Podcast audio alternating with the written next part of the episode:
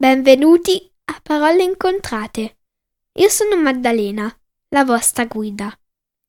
In questi podcast racconterò dei fatti interessanti, una recensione sui libri che consiglio, oppure leggerò una storia per chi vuole imparare l'inglese.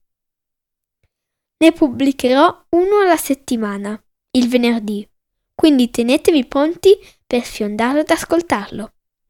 Se volete altri podcast, andate a www.paroleincontrate.it. Ancora www.paroleincontrate.it. Grazie e buon ascolto.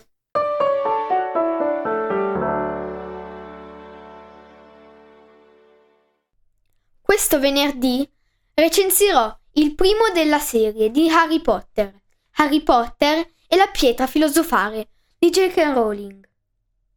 J.K. Rowling inglese, vive a Edimburgo la figlia.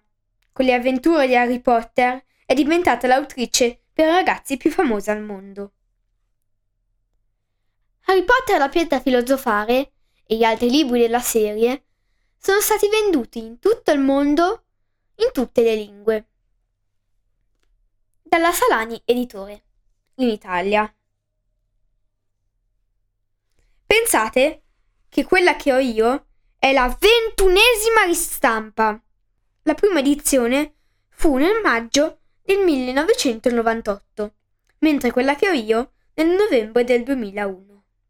Il titolo originale è Harry Potter and the Philosopher's Stone. Ora vi leggo un po' l'introduzione. Harry Potter è un predestinato. Ha una cicatrice a forma di saetta sulla fronte e provoca strani fenomeni, come quello di farsi crescere i capelli in una notte sola.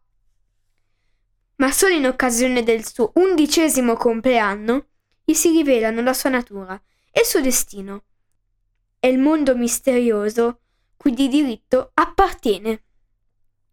Nello scatenato universo fantastico della Rowling, popolato da gufi, scope volanti, Caramelle al gusto di cavolini di Bruxelles.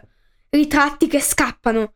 La magia si presenta come la vera vita e strega anche il lettore, allontanandolo dal nostro mondo, che gli appare ora monotono e privo di sorprese. Il risveglio della lettura lo lascerà pieno di nostalgia, ma ancora illuminato dai riflessi di questo lussureggiante fuoco d'artificio. Una delle frasi di J.K. Rowling in questo libro mi ricordo benissimo dei miei undici anni.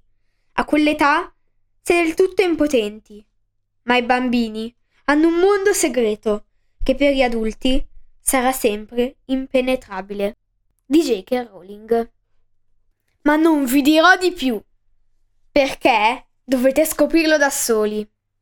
Dovete leggere assolutamente questo libro.